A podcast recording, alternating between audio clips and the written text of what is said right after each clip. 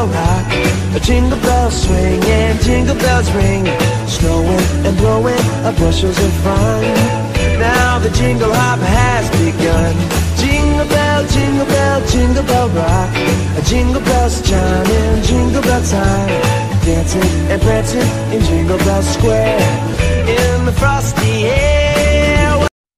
Hola, ¿qué tal? Muchas bendiciones para todos. Te deseamos una feliz Navidad y un próspero año nuevo. Esperamos que te la estés pasando chido con tu familia.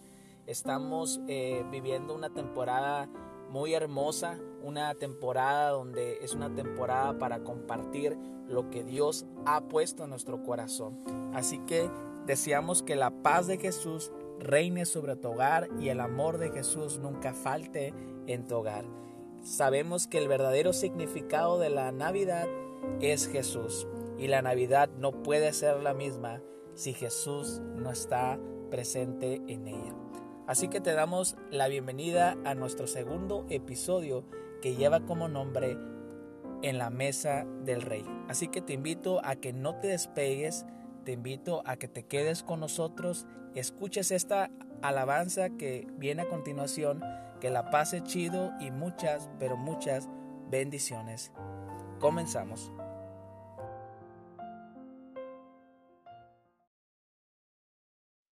Y one, two, three.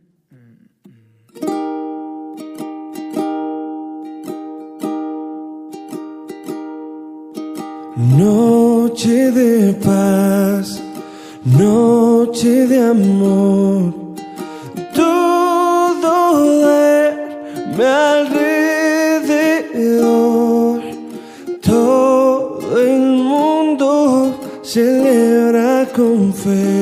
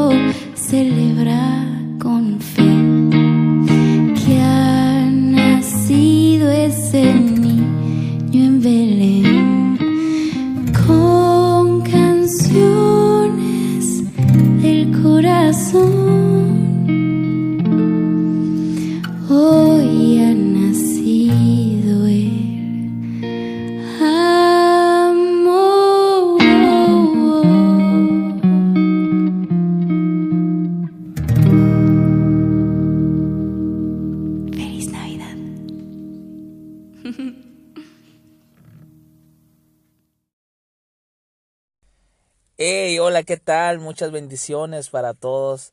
Qué alabanza acabamos de escuchar. Esas alabanzas que encienden ese espíritu navideño en nosotros.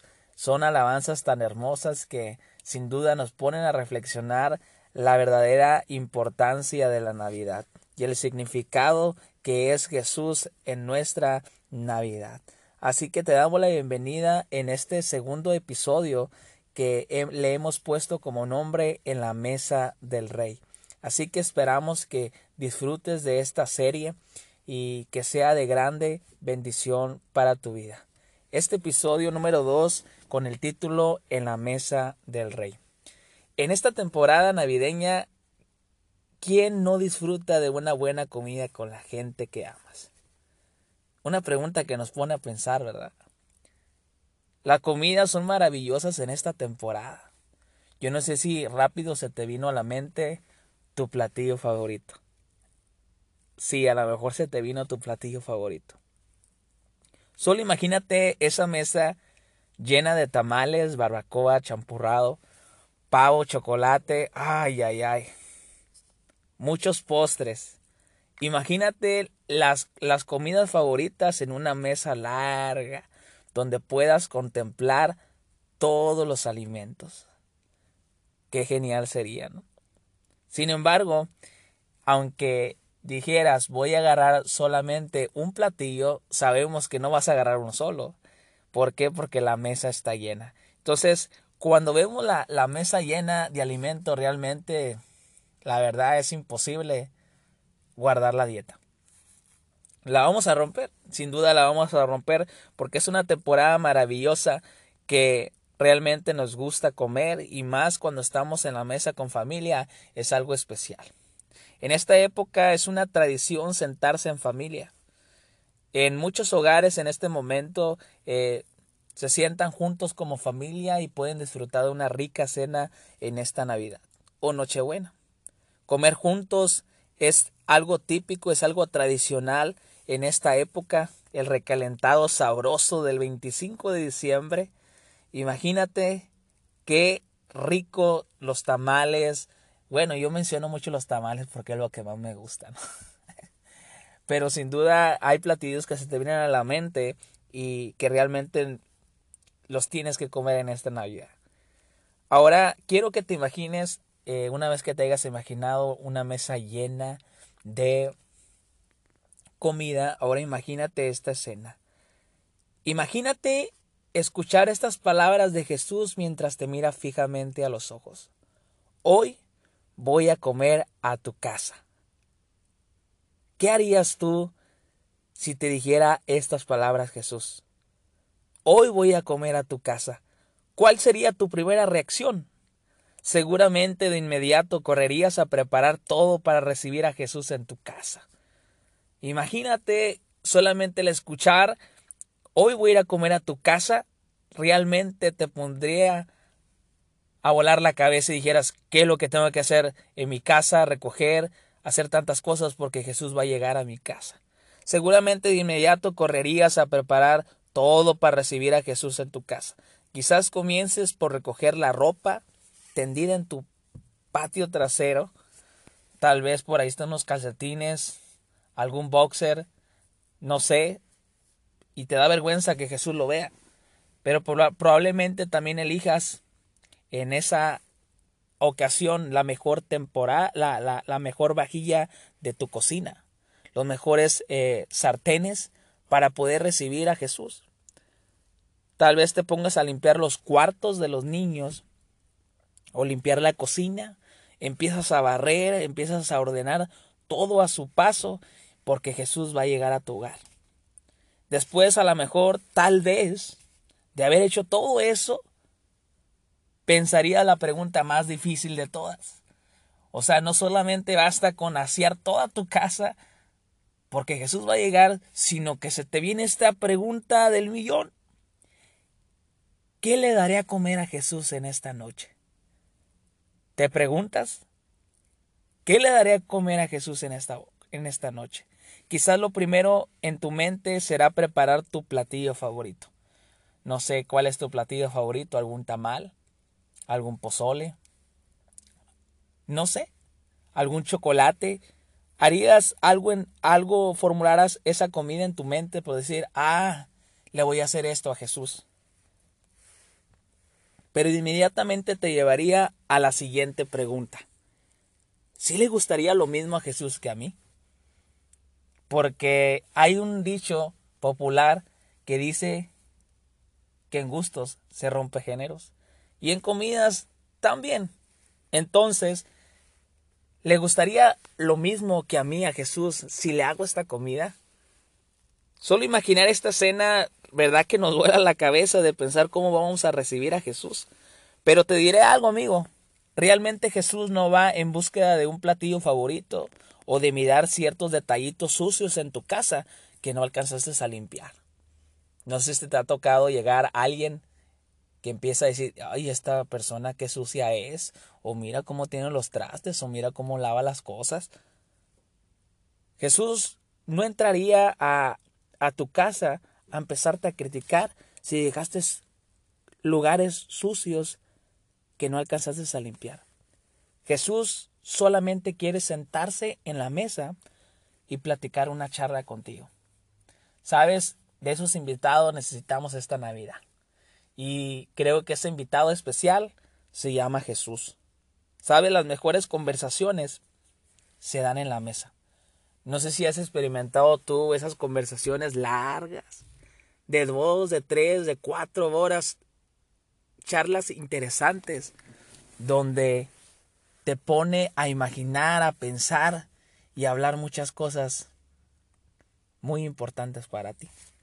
Ahora imagínate que Jesús esté en tu mesa. Si tuvieras a Jesús en esta Navidad en tu mesa, ¿qué le preguntarías? Si en esta Navidad Jesús estuviera delante de ti, tú en un extremo de la mesa y él en otro extremo de la mesa, sentados hacia la mesa, ¿qué le darías a Jesús? ¿Qué le preguntarías? ¿Qué charlas tuvieras o de qué tema hablarías en la mesa? sabiendo que Él conoce tu presente, tu pasado y tu futuro. Incluso la Biblia dice que Él sabe las intenciones del corazón.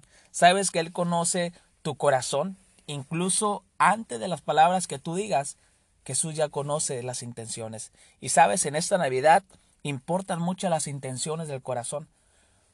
Porque hay gente que tal vez hace las cosas por tradición o hace las cosas porque tiene que hacerlos, pero sabes Jesús conoce las intenciones del corazón. La Biblia dice que de la abundancia del corazón habla la boca. Lo que tiene nuestro corazón es lo que va a transmitir en nuestra forma de expresar. Si tienes a Jesús en tu corazón, vas a hablar de Jesús esta Navidad. Si tienes de trabajo, vas a hablar del trabajo esta Navidad. Si tienes de proyectos, vas a hablar de proyectos esta Navidad. Porque de la abundancia del corazón habla la boca. En, esta, en este episodio te voy a contar dos historias que te van a dejar con una gran enseñanza en tu corazón. ¿Sabes? Porque esta Navidad es una Navidad hermosa, es una Navidad donde Jesús es el centro de nuestra vida y sin duda Jesús es la razón de nuestra Navidad. El primer, la primera historia que te quiero contar es Jesús en la mesa de los pecadores. Wow. Con el puro título nos pone a imaginar de qué vamos a hablar. Jesús en la mesa con los pecadores. En el libro de Marcos capítulo 2 versículo 15 al 17 nos dice la palabra de Dios, más tarde Jesús y sus discípulos estaban cenando en la casa de Mateo. Muchos de los que cobraban impuestos y otras personas de mala fama que ahora seguían a Jesús también fueron invitados a la cena. Cuando algunos maestros de la ley que eran fariseos vieron a Jesús comiendo con toda esa gente, le preguntaron a sus discípulos, ¿por qué su maestro come con cobradores de impuestos y con, e, con gente de mala fama? Jesús los oyó y les contestó, los que necesitan al médico son los enfermos, no los sanos. Y yo vine a invitar a los pecadores para que regresen a Dios y no a los que se crean, a los que se creen, perdón, buenos.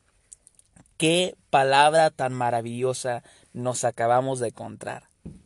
¿Te has sentado con alguien agradable a conversar y de repente llega este men criticón que te quiere arruinar el momento de la comida.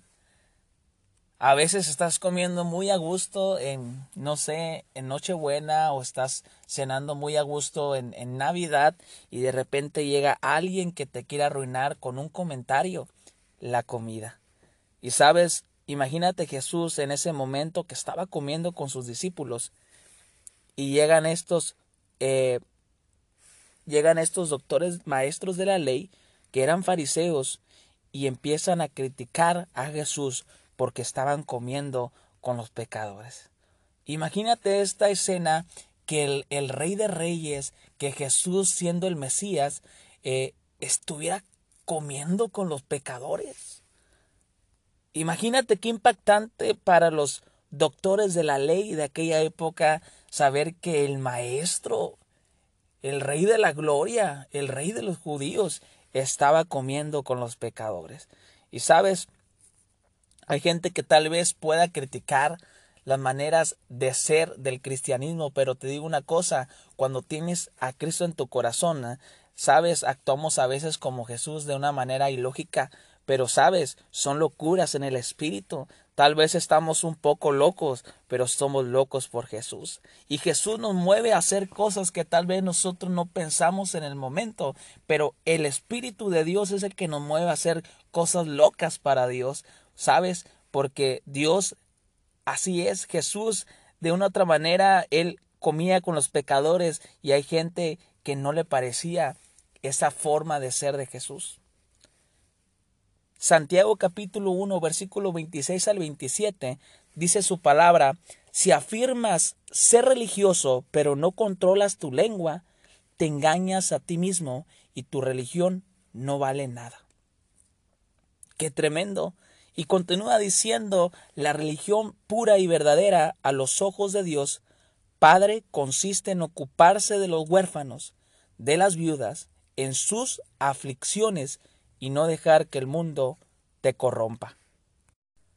Yo no sé si te has topado con este tipo de personas que se sienten muy espirituales, que tal vez oran mucho, ayunan mucho, pero realmente no reflejan nada a Jesús. Reflejan simplemente una religiosidad. Y la Biblia dice que si afirmas ser religioso pero no controlas tu lengua, te engañas a ti mismo y tu religión no vale nada. Dice que la religión pura y verdadera son a los ojos de Dios. Ocuparnos de los huérfanos, de las viudas, en sus aflicciones, en sus problemas. Poderlos ayudar en sus momentos difíciles. Eso es el cristianismo, poder ayudar a otros, poder servir a los otros. Necesitamos compartir la mesa con la gente que realmente necesita estar cerca de Jesús. Sabes, esta temporada eh, tal vez siempre nos sentamos con los nuestros, pero sabes, esta temporada también es una temporada para poder compartir lo que Dios ha depositado en nuestro corazón. Y no actuemos de una manera egoísta, porque a veces actuamos de una manera egoísta en el cristianismo, que somos salvos o somos somos tenemos las bendiciones de Dios y muchas veces no queremos compartirlas. No queremos hablar de Jesús a la gente. Y sabes, los que realmente necesitan son los que están afuera. Por eso Jesús decía, los que necesitan al médico son los enfermos, son los sanos. Y hay gente que no conoce a Dios, que está enferma del alma, que necesita una sanidad de Jesús para que Él pueda transformar su manera de pensar y transformar su corazón. Pero tiene que ver esa conexión con Jesús. Y sabes, tú y yo somos responsables de llevar a esa gente con Jesús. Realmente necesitamos compartir la mesa con la gente que realmente necesita estar cerca de Jesús. Por eso yo decía, eh, en el episodio anterior, decía que la iglesia no es un museo de santos, sino un hospital de pecadores. Y nosotros como iglesia necesitamos ceder, ser ese puente de bendición para que nuestra comunidad pueda tener esa cercanía con Jesús y pueda conocerlo. Y Jesús eh, se va a encargar de transformar el corazón de aquella gente que tal vez no entiende totalmente el Evangelio de Jesús. En esta temporada debemos de hacer, eh, de ser esos puentes de bendición que permite ser esa conexión eh, de la gente con Dios y no, no crear barreras que, que impidan que la gente se acerque a Jesús. Necesitamos ser puentes de bendición para que la gente pueda acercarse a Jesús y no ser como estos fariseos que juzgaban la manera que tal vez ellos pensaban, o sea, cómo, cómo Jesús iba a estar con los pecadores. Oye, pero Jesús vino por el perdido, Jesús vino por el enfermo, Jesús vino por la viuda, Jesús vino por el huérfano, Jesús vino por los pecadores. ¿Sabes? Jesús tiene una esperanza maravillosa para tu vida y Él quiere nacer en esta Navidad, quiere nacer como aquel pesebre donde nació, Él quiere nacer en un corazón humilde y ahí el Señor Jesús puede actuar de su amor, de su misericordia en tu corazón. Mira, en Primera de Juan capítulo 2 versículo 3 nos habla la nueva traducción viviente, dice, podemos estar seguros de que conocemos a Dios si obedecemos sus mandamientos. Y dice la Biblia, si alguien afirma, yo conozco a Dios, pero no obedece sus mandamientos de Dios, es un mentiroso y no vive en la verdad. Lo que dice que vive en Dios debe de vivir como Jesús. Los que dicen que viven en Dios deben de vivir como Jesús vivió. Así dice su palabra. Entonces, si alguien dice o afirma decir yo conozco a Dios, bueno, pues nuestros frutos van a llevar, van a ser el reflejo de que Jesús está en nuestro corazón. Nuestras acciones van a decir mucho que Jesús está en nuestro corazón. Pero sabes, ¿cuál es el principal mandamiento que habla la Biblia? ¿Amarás a qué? Amarás a Dios con todo tu corazón y con toda tu mente. Y el segundo es semejante amar a tu prójimo como a ti mismo. ¿Sabes? Yo creo que el cristianismo radica en estas dos cosas muy importantes, amar a Dios y servir a la gente. Nosotros debemos de amar y servir a Dios como Jesús lo hizo. Jesús fue el verdadero ejemplo de amar a la gente, de amar a las multitudes. La Biblia le dice que viendo las multitudes tuvo compasión de ellas porque estaban desamparadas y dispersas como ovejas que no tienen pastor. Entonces dijo a sus discípulos, a la verdad la mies es mucha, malos obreros pocos. ¿Sabes? En esta temporada Dios quiere que amemos, lo amemos aún más y sirvamos a la gente. Sirvamos a la gente, seamos ese, e, e, e, ese medio que ellos se puedan acercar a Jesús. Amar a Dios y servir a la gente debe ser las cualidades principales como hijo de Dios. Necesitamos tener actos de amor hacia nuestra comunidad en, en esta temporada navideña y todos los días del año. ¿Sabes? Esta es una oportunidad para nosotros, como hijos de Dios, es una oportunidad poder demostrar que Jesús está con nosotros, haciendo actos de amor y misericordia para nuestra comunidad. Qué chido es aprovechar el momento oportuno para que el nombre de Jesús sea exaltado. ¿Sabes? Y te voy a mencionar eh, el segundo punto, la segunda historia eh, que se llama Sentado en la mesa del rey. A lo mejor ya lo has escuchado y esta historia, esta historia es sobre Mefiboset. Y te voy a contar la historia para que tú te relajes, vayas por tu chocolate calentito, algún tamalito a la sala, te acomodes y puedas escuchar esta historia maravillosa. Esta es la historia de Mefiboset, un niño de cinco años de edad que vivía en un palacio y su padre Jonatán y su abuelo era el rey Saúl. El niño Mefiboset dormía en la mejor cama y tenía los mejores juguetes del palacio. Podía elegir los mejores platillos que él quisiera, realmente vivía, vivía pleno y feliz y no le faltaba nada porque vivía en el palacio del rey. Pero un día por la mañana recibe la noticia de que su abuelo, el rey Saúl, había muerto. La ley del reino establecía que una vez muerto el rey, toda su descendencia tenía que morir, porque así decía la ley. Así que la nana de Mefiboset toma al niño en, ese, en esa noticia que le dieron, toma al niño en sus brazos y sale huyendo por su vida. Pero de repente pasa algo inesperado. El niño se cae de sus brazos y se rompe las piernas, quedando lisiado por toda su vida. Después de, unos años, Mefiboset decide esconderse en la ciudad de Lodebar, porque él sabía que el rey David lo quería.